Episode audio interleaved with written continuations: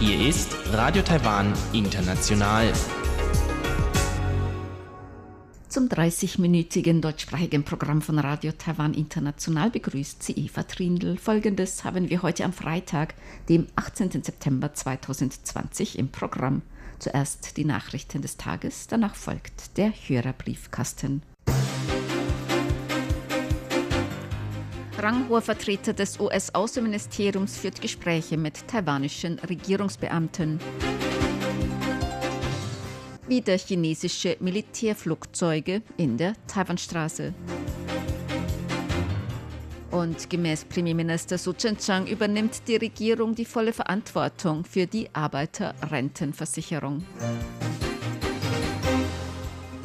Die Meldungen im Einzelnen. Der Unterstaatssekretär für wirtschaftliches Wachstum, Energie und Umwelt des US-Außenministeriums, Keith Krach, ist heute mit Außenminister Joseph Wu zusammengetroffen. Die Sprecherin des Außenministeriums, Joanne O, sagte nach dem Treffen, Krach habe die Unterstützung der US-Regierung für Taiwan übermittelt. Außerdem führten beide Seiten einen Meinungsaustausch über die Beziehungen zwischen den USA und Taiwan. 双方针对台美关系的各项议题 Beide Seiten haben einen ausführlichen Meinungsaustausch über verschiedene Themen der Beziehungen zwischen Taiwan und den USA geführt und über zukünftige Kooperationsprojekte. Unterstaatssekretär Krach besucht an der Spitze einer hochrangigen Delegation des US-Außenministeriums Taiwan.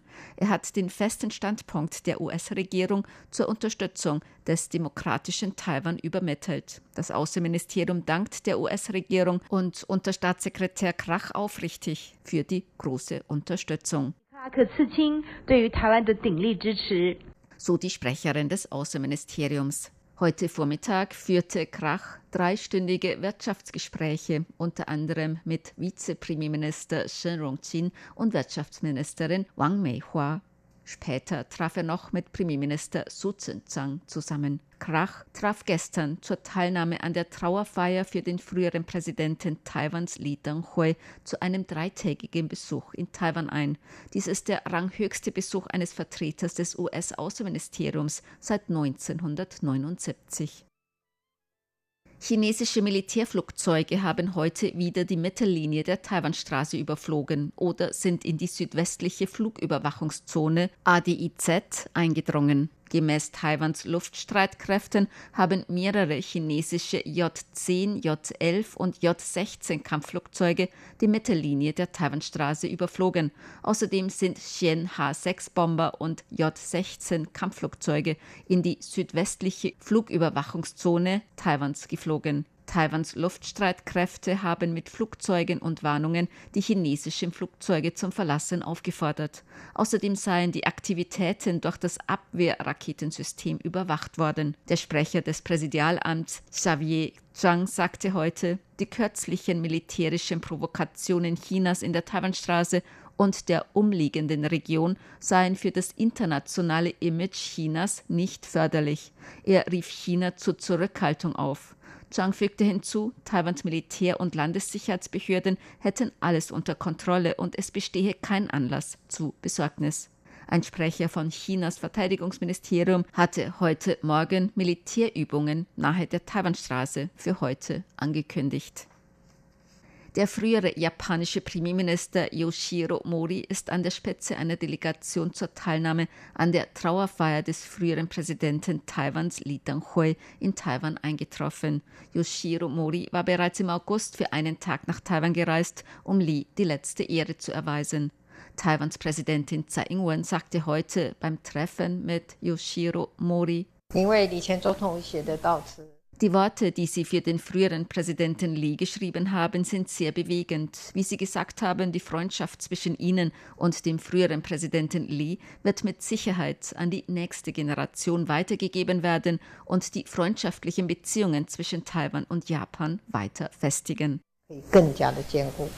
Präsidentin Tsai sagte außerdem, sie wolle die Gelegenheit ergreifen, um dem neuen Kabinett des neuen Premierministers Japans Yoshihide Suga die besten Wünsche des taiwanischen Volkes zu übermitteln.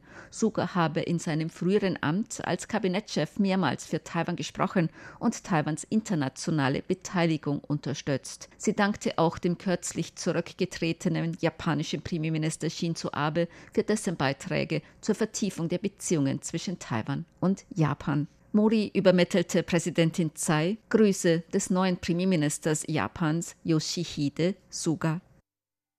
Taiwan hat den USA entscheidende Hinweise zur Aufdeckung globaler Hackerangriffe gegeben. Der Vertreter des FBI in Taiwan, Nicholas J. Garcia, hat Taiwan für die Hilfe bei der Aufdeckung von Aktivitäten chinesischer Hacker gedankt.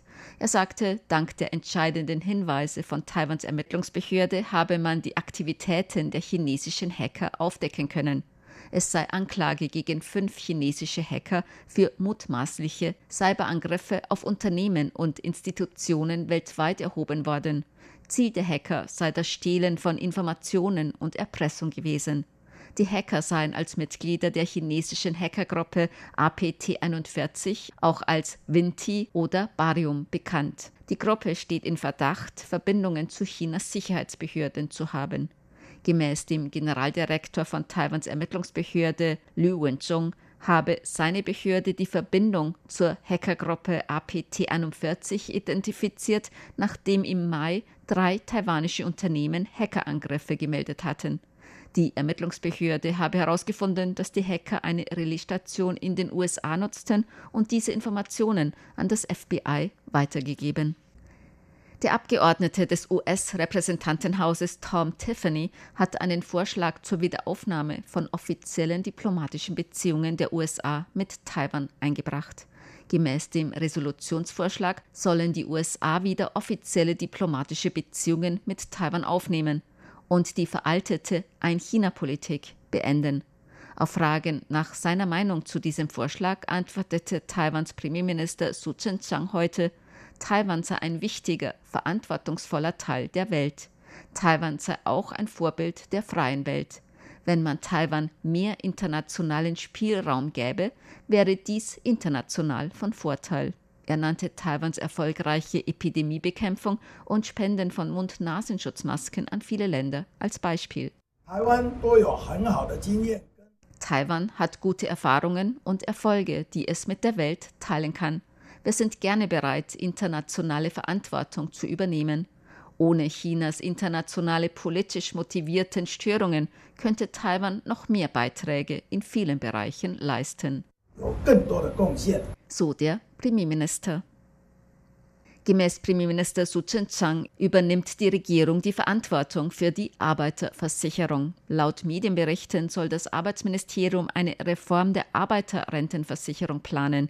Dies hat zu Unruhe und Protesten geführt. Das Arbeitsministerium hat jedoch angegeben, es gebe keine konkreten Zeitpläne für eine Reform der Arbeiterrentenversicherung. Es müsse zuerst ein gesellschaftlicher Konsens dazu gefunden werden. Premierminister Su Tseng-Chang sagte heute im Parlament auf Fragen von Reportern, Arbeitnehmer leisten einen großen Beitrag für das Land. Die Regierung schätzt die Arbeiterschaft sehr, ist ihr sehr dankbar und sorgt sich um sie. Die Regierung wird mit Sicherheit die Verantwortung für die Arbeiterversicherung tragen. Die Arbeitnehmer können ganz beruhigt sein. Solange die Regierung nicht zusammenbricht, wird auch die Arbeiterversicherung nicht zusammenbrechen so der Premierminister. Zur Börse. Die Börse hat heute kaum verändert geschlossen. Der Aktienindex TAIX stieg um 2,9 Punkte oder 0,02 Prozent auf 12.875 Punkte. Der Umsatz erreichte 200 Milliarden Taiwan-Dollar, umgerechnet 5,8 Milliarden Euro oder 6,9 Milliarden US-Dollar. Das Wetter. Heute war es taiwanweit teils sonnig, teils bewölkt mit örtlichen Gewitterschauern bei Temperaturen bis 36 Grad Celsius. Die Aussichten für das Wochenende. Im Norden zunehmend bewölkt und regnerisch bei Temperaturen bis 32 Grad in Mittel- und Südtaiwan, teils sonnig, teils bewölkt. Örtlich kann es vereinzelt zu Regenschauern kommen bei Temperaturen bis 34 Grad Celsius.